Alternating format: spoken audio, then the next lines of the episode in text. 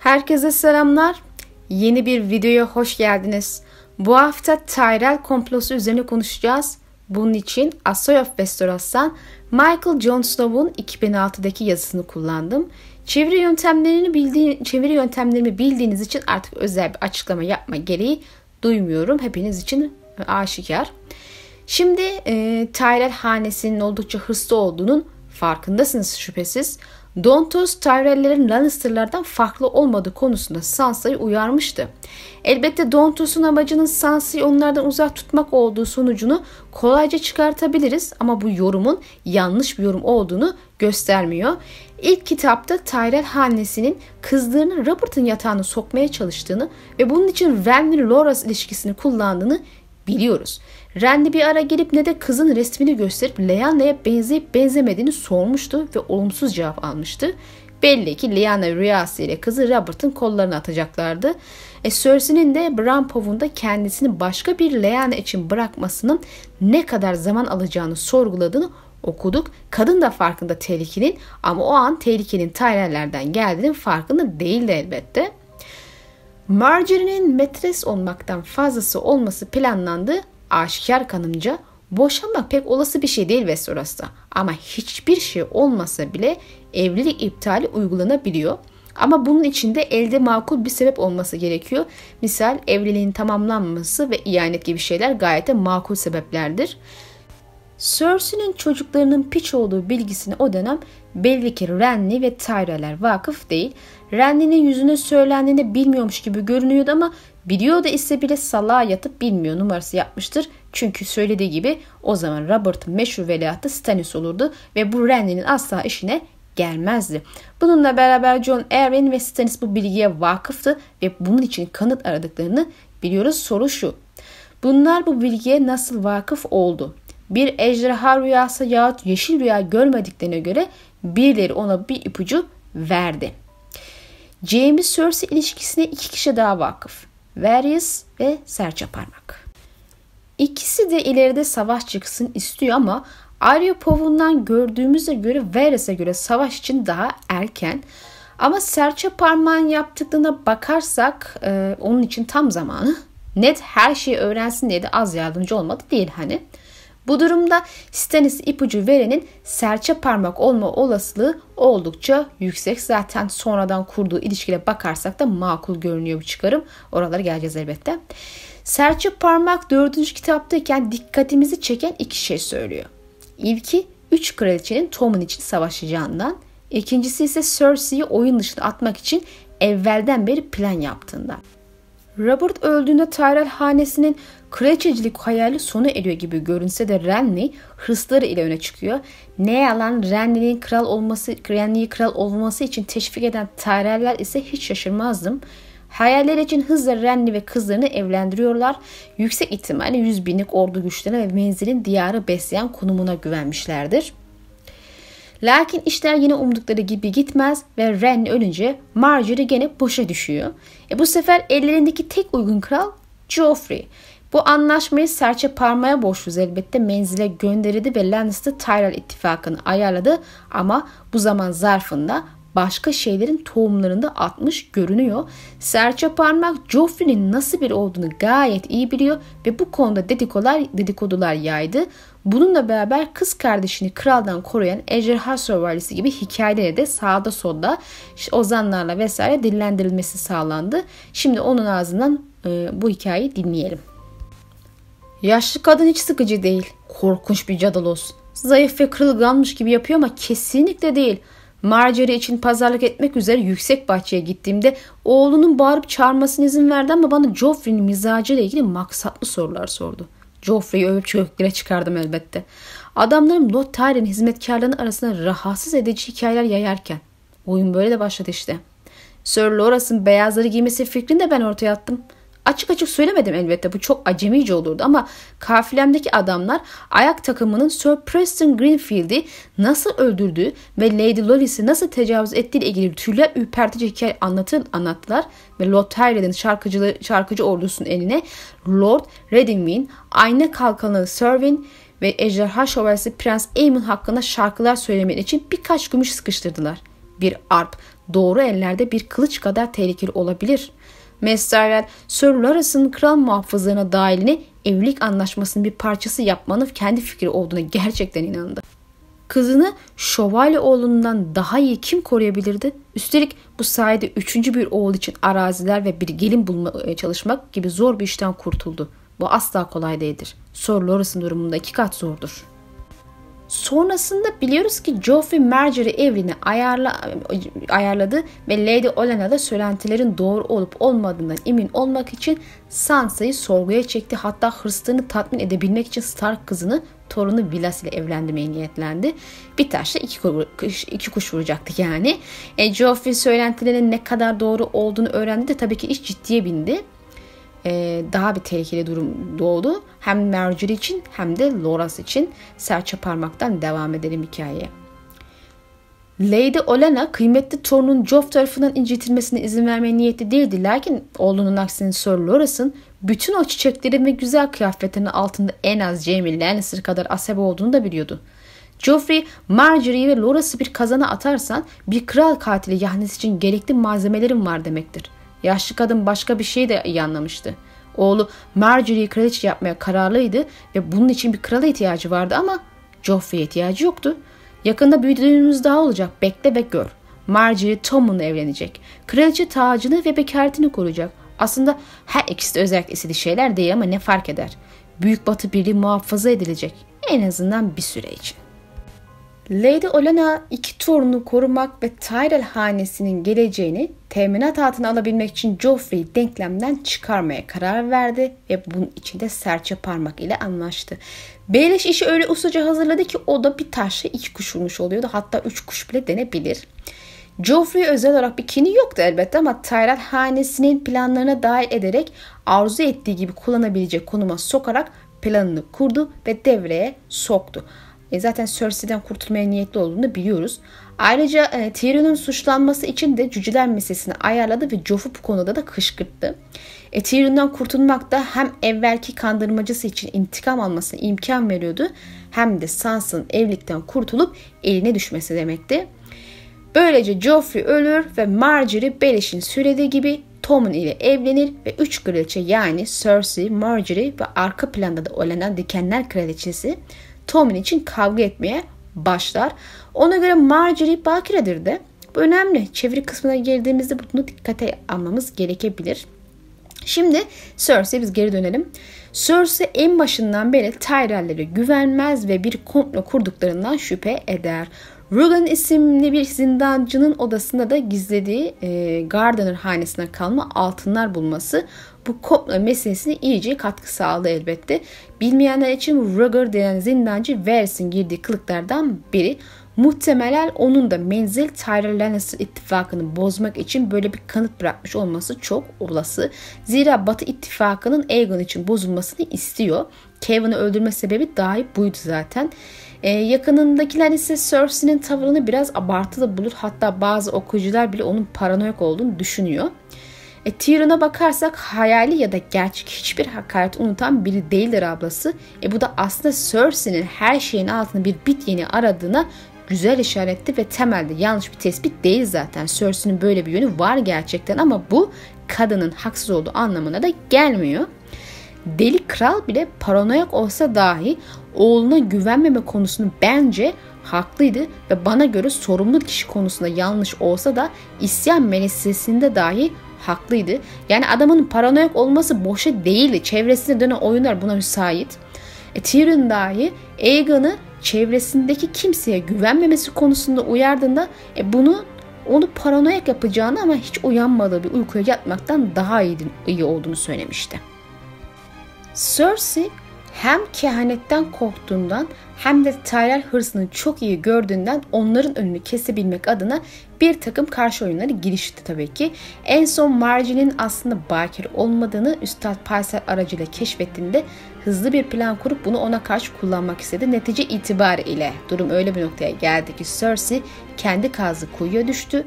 Kevin Lannister Cersei yerine kral vekili oldu ve Lord Tyrell de kral eli oldu. Böylece Tyrell hanesi için Cersei Lannister denklemden çıkarıldı. En azından ilk aşama öyle gözüktü. Kevin öldürülmeden önce Cersei'yi kayaya gönderecek konusunda Tyrell'e teminat vermişti. Neticede Cersei'nin aptallığı Tyrell hanesinin işine yaradı. Onlar bir şey yapamadan Cersei kendi denklem, kendi kendini denklemden çıkardı. Yahut gerçekten öyle mi oldu? Yazının sahibine göre Marjorie hala genç bir kız ve bir bakire. Yani aynı Belish'in söylediği gibi tacını ve bekaretini muhafaza ediyor. Tywin'in ölümü öncesinde Tyrell'lerin hak ettiklerine inandıkları saygıyı Lord Tywin'den aldıklarını söyleyebiliriz. E, kızları kraliçe ve kendileri de konseyde yer sahibi. Kısacası arzu ettikleri gücü ve konumu elde etmiş görünüyorlar. En azından Tywin verken sahip olabilecekleri her şeye sahip görünüyorlar. Tywin en son Lord Tyrion'un amcası kocaman Garth'ı hazineden e, sorumlu kişi yapmak için davet etmişti. Onun ölümü Tyrell'leri ilk aşama rahatsız etmemiştir muhtemelen. Çünkü daha fazlasına sahip olabilmeleri için en büyük engel ortadan kalkmış oldu. Ama Cersei Tyrell'lere istediği hiçbir şeyi vermeye yanaşmayan biri ve bu da onlar için bir sıkıntı. Cenaze sonrasında Lord Tyrell bu amca ve üstü kapalı kral elli meselesini açtığımda Cersei kesin çizgiyi çekti ve Kevin'a göre onu sarayın yarısının önünde rezil etti. Bu da akıllıca bir hareketti. Bir ihtimal Tyrell onunla konuşmuş dahi olabilir bu meseleyi ama önemli değil tabii ki. Neticede Tyrell hanesi Cersei'den istediklerini alamayacaklarını net bir şekilde anlamış oldular. Onlar da buna göre hareket etmek zorunda olduklarını anladı ve planlarına Cersei'yi devre dışı bırakmayı da eklemiş olmaları mantıklı bir çıkarım olur. Kevin Cersei'ne daha iyi bir seçim olurdu. Onlar için sonuçta neticede ağabeyinin planını takip eden biri Kevin. E, yani işini öyle iyi yapıyor görünüyordu ki Varys tarafından öldürüldü yoksa planları sekteye uğrayacaktı. Cersei'yi denklemden çıkarmak kolay değil elbette. Yani en basiti Cersei'nin ensest ve piş suçlamalarını kullanmak ama o zaman da Marjorie tacını kaybeder haliyle Tyrell hanesi de tüm ayrıcalıklarını. Doğrudan onu öldürmeye çalışmaları da fazla dikkat çekici ve tehlikeli. Yani Joffrey'in Joffrey'in ölümünde bile amaç bunu bir kaza gibi göstermekti. Bir parça turtadan bu olan kral hikayesi yaratmaktı ama Baelish'in niyeti farklıydı ve iş tabii ki patladı. Aynı şeyi Cersei uygulamaları görünürde mümkün değil ve zaten kadın da fazlasıyla paranoyak hareket ediyor. Bu yüzden daha kolay daha dolaylı yollar bulmaları gerekiyordu. Yazının sahibine göre Lady Meriwether bir casus. Kocası Tyrell sancaktarı ve elbette Cersei bunun farkında hatta bir ara Jaime'ye laf taşıdığını bildiğinden bahsetmişti ve hatta onun istediği kırıntıları götürmesine izin de veriyordu. Bazıları doğru falan diyordu. Ama sıkıntı şu ki Cersei kadına tüm bunları bilmesine rağmen güvenmeye başlıyor. Yani Ned Stark'ın serçe parmakla yaptığı hata yapıyor gibi gözüküyor. Muhtemelen kendi bile farkında değildir çok güvendiğinin. Hizmetçisi Senele'nin satın alındığı gibi bilgiler ve fazlasıyla yavaş yavaş kanına girmiş duruyor bu kadın. Mavi Ozan planını bu kadınla yaptığını da unutmamak gerekir. Muhtemelen Lady çift taraflı oynayan biri. Cersei'ye cenazede Tyrion'u yaka, Tyrion'u yakalayabilecek dostları olduğunu söyleyerek yaklaşıyor. Mirli bu ablamızın birçok özgür şehirde güçlü dostları vardır ve bu Cersei için kullanışlı bir durumdur. Bu sebeple kadının varlığını hemen kabullenir ve yaklaşmasına izin verir. Bundan sonra tabii ki e, bu ikisi çok sıkı hale gelecek. Elbette kocası da Cersei'nin yakın çevresine girmiş oluyor. Hatta bir yer onu kral eli yapmayı falan düşündü. Ama yazın sahibinin aksine bu adamın pek işe yarar bir faydası olduğunu düşünmüyorum Cersei'ye karşı casusluk etmesi için. Karısı bu iş için yeterli. Yazının sahibinin inandığı bir diğer casus ise tam olarak nasıl telaffuz edilir bilmiyorum. Aaron Waters yani şu Valerion Pitch olan oğlan ilk aşama hani Cersei'ye Rhaegar'ı anımsatır ve bu çekim ile onu filolar, filolardan sorumlu kişi yapar. Bunu düşünme sebebi de onu ilk gördüğümüzde e, Marjorie'nin kuzeni Eleanor ile birlikte bir şeyler içiyor olması. Ben onun kadar emin değilim elbette. Yani gayet tabii ki mümkün olabilir ama Tyrell hanesi ona karşılığında ne teklif etmiş olabilir ki? Lord olabileceği bir evlilik olabilir ama misal Elinor ona buna verebilecek şartlara sahip biri değil. Hani kızla birlikte oldu diye de hani e, Tyrell'lerin yanında onların oyunlarına katılacağını da pek zannetmiyorum ama şöyle bir şey olabilir. E, kendisi sonuçta bir piç ve küçük yeğeni şu an Lord Valerion. Eğer piçliği temizlenirse kral tarafından o zaman yeğenini bir şekilde devirip Lord Valerion olabilir. Neticede ortam böyle şeyler için çok müsait.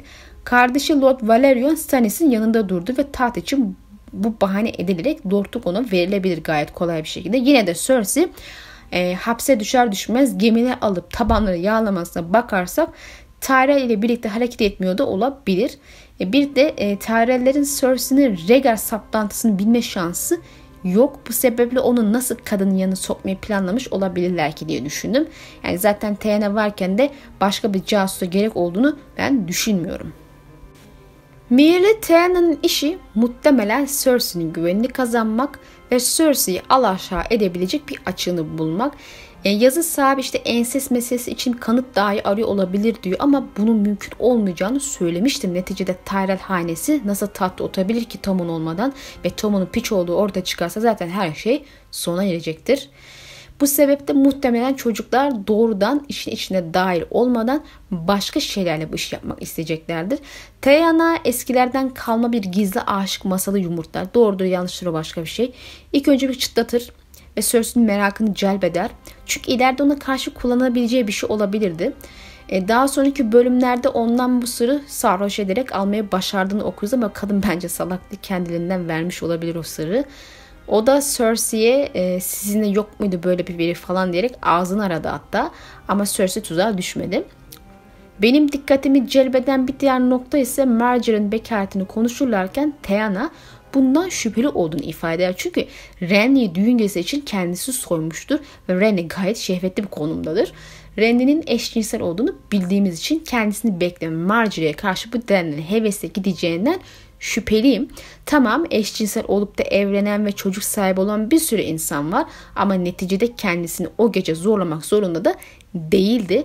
Yani neticede Stannis bile Randy'nin gelinin bakire dediğinde e, senin yatağında da öyle olur, öyle ölür diye karşılık vermiş ve Randy'nin eylemine üstü kapalı vurgu yaparak kıza el sürmeyeceğini ifade etmişti. Bu durumda mirli kadının yalan söylüyor olma olasılığını göz önünde tutmak zorundayız. Eğer yalan ise sebep basit Cersei'yi tuzağa çekmek. Konuşmasının öncesinde Marjorie'nin mahiyetinin neşeli olduğunu anlatarak sohbete başlamıştı. Şairler, kuklacılar, oyuncular vesaire.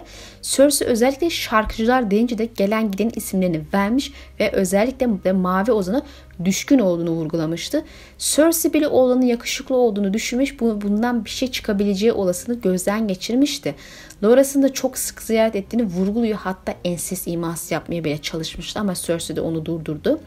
Bu arada e, tabii ki Parsel'in de e, Üstad Parsel'in de kızı sık sık ziyaret ettiğinden bahseder. Burası bence önemli. Olena bir noktadan e, kral topraklarından ayrılır. Daha önce hiç düşünmemiş ama yazı sahibine göre ayrılmamış olabilirdi. Marjorie'nin sık sık gezilere çıkıyor e, ve Cersei'ye göre geziye çıkmadan en fazla 3 gün yerinde oturuyor ve sonra hemen başka yerlere gidiyor.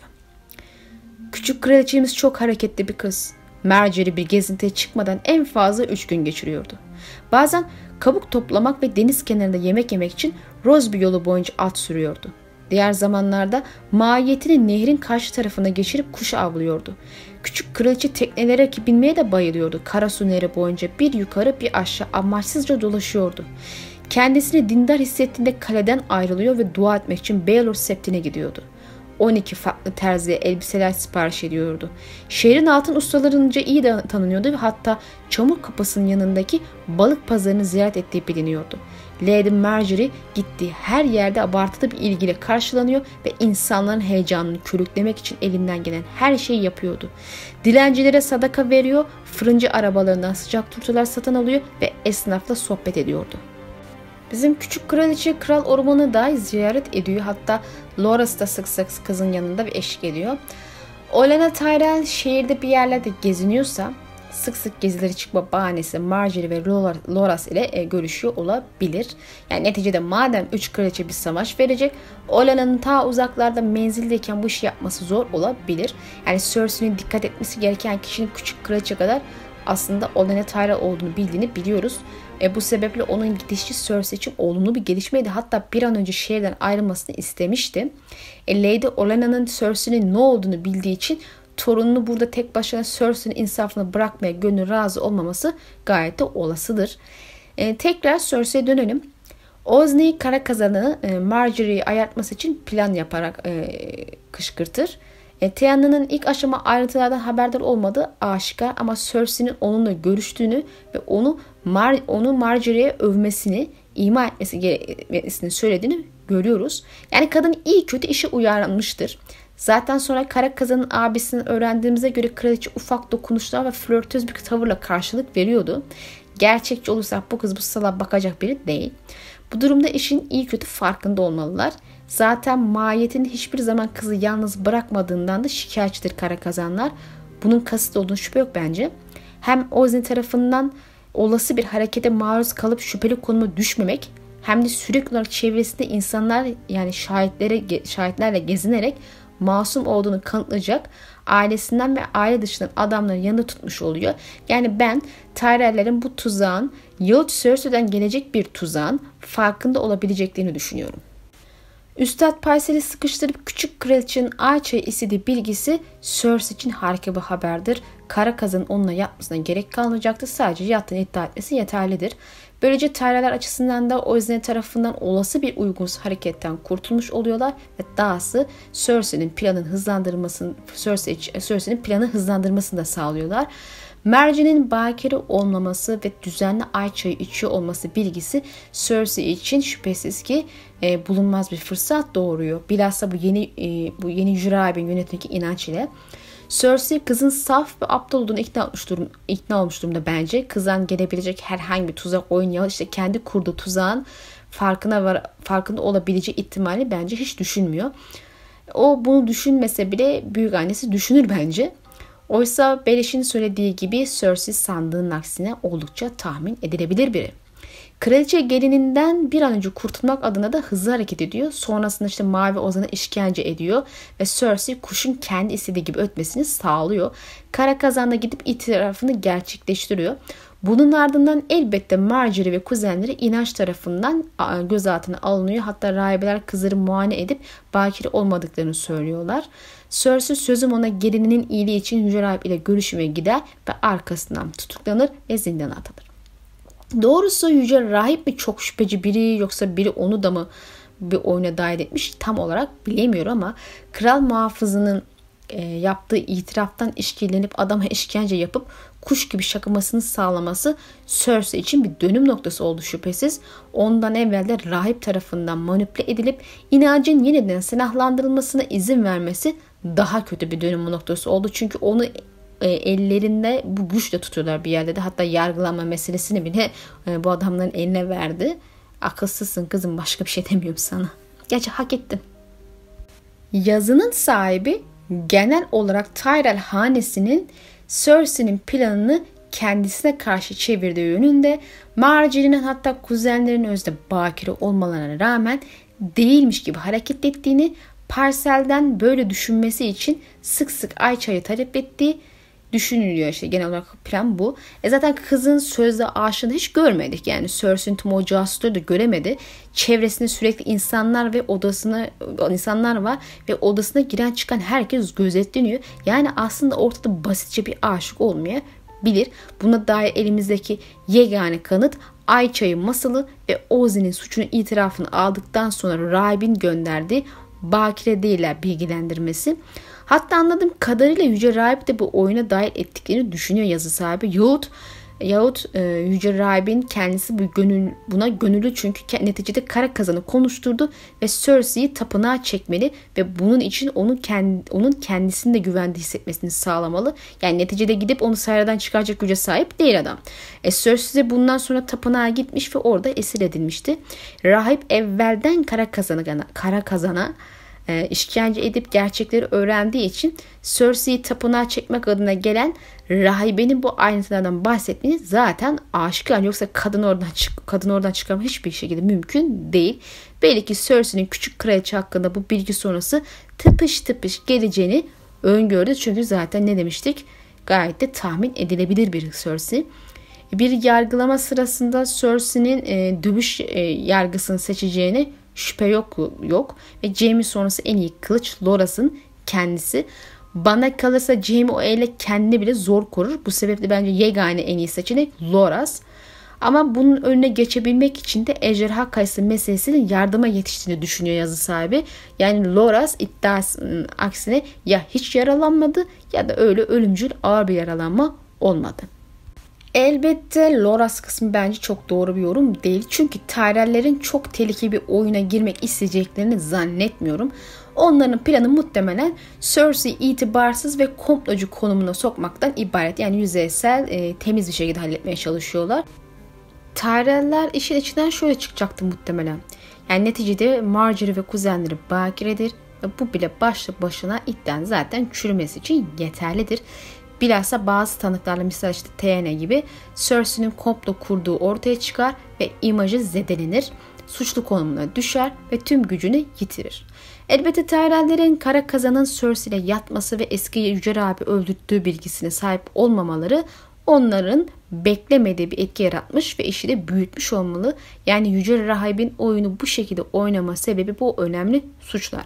Haliyle iki kraliçe içinde yargılama kaçınılmaz görünüyor. Marjorie tüm bu Fars oyunu sonrası yargılanmadan masum ilan edilirse Kevin'in da dediği gibi tüm suçlamalar gölge gibi kızı tüm ömür boyunca takip eder ve peşini bırakmaz. Bu sebeple bir yargılama ile masum ilan edilmesi gerekiyor. Genel olarak benim görüşüme göre kuram aslında gene hatlarıyla gayet makul ve güzel. Elbette Tyrell hanesi Yüce Rahib'in oyunu böyle büyütmesi karşısında kızlarını zindana sokması teklifini kabul edip etmeyecekleri sorgulanabilir. Ama şartlar ve elde edilecek kazanç düşünülürse imkansız da değil kabul etmeleri. Ee, Dahası Marjorie bakire değilse bu durumda yargılamadan e, yargılamadan masum çıkması da çok mümkün görünmüyor. Yani kadın herkesin önünde ben bakireyim kardeşim dedi. Ama öyle olmadığı ortaya çıktı ve parselde sık sık ay çayı verdiğine itiraf etti. Bu öyle kolay kaçabileceğiniz bir suçlama değil bakire olmama ve Ayça'yı meselesini makul şekilde açıklamanız gerekir ve bunu açıklanabilecek bir tarafı olduğunu düşünmüyorum bu olayın. Marjin'in Randy konusunda yalan söylemiş olma ihtimali bile imajını ve konumunu sarsacak bir şey hatta bir ihtimal evliliğin iptali bile talep edilebilir. Yani büyük bir risk. Yani Marjorie her suçlamadan aklanma, aklanarak e, kurtulmak zorunda ve bunun çaresi de gerçekte bakir olması yani bu komplonun aynen bu şekilde işlemesi gözüküyor ya da en azından buna benzer bir şekilde. E, Cersei'nin kendi yargılamasından sağ çıkacağı hatta çıktığını biliyoruz aslında. E, Mercy Pov'un hatırlayın ve benim yapmıştım Stannis Cersei ve Demir Bankası e, videosunu. Bu entrika işinin daha da devam edeceği şüphesiz bu sebeple Tyrell hanesi konumunu korumak zorunda. Doğunuların gelişiyle işler daha da karışacak elbette. Yeni komplo ve entrikalar ortaya çıkacak. Zaten üç hanede birbirinden haz etmiyor. Bu sebeple müttefiklik bile zor bu üçü arasında. Muhtemelen kum yılanları Tom'unu öldürünce Tyrell hanesinin de bütün gücünü elinden almış olacak 6. kitapta. Ve Tyrell'in yerini Marteller alacak gibi. Okumadan bilemeyeceğiz elbette. Video burada sona erdi. Beğendiyseniz beğeni tuşuna basıp paylaşıp bana destek olmayı lütfen unutmayın. Bir sonraki hafta görüşmek dileğiyle Allah'a emanet olun.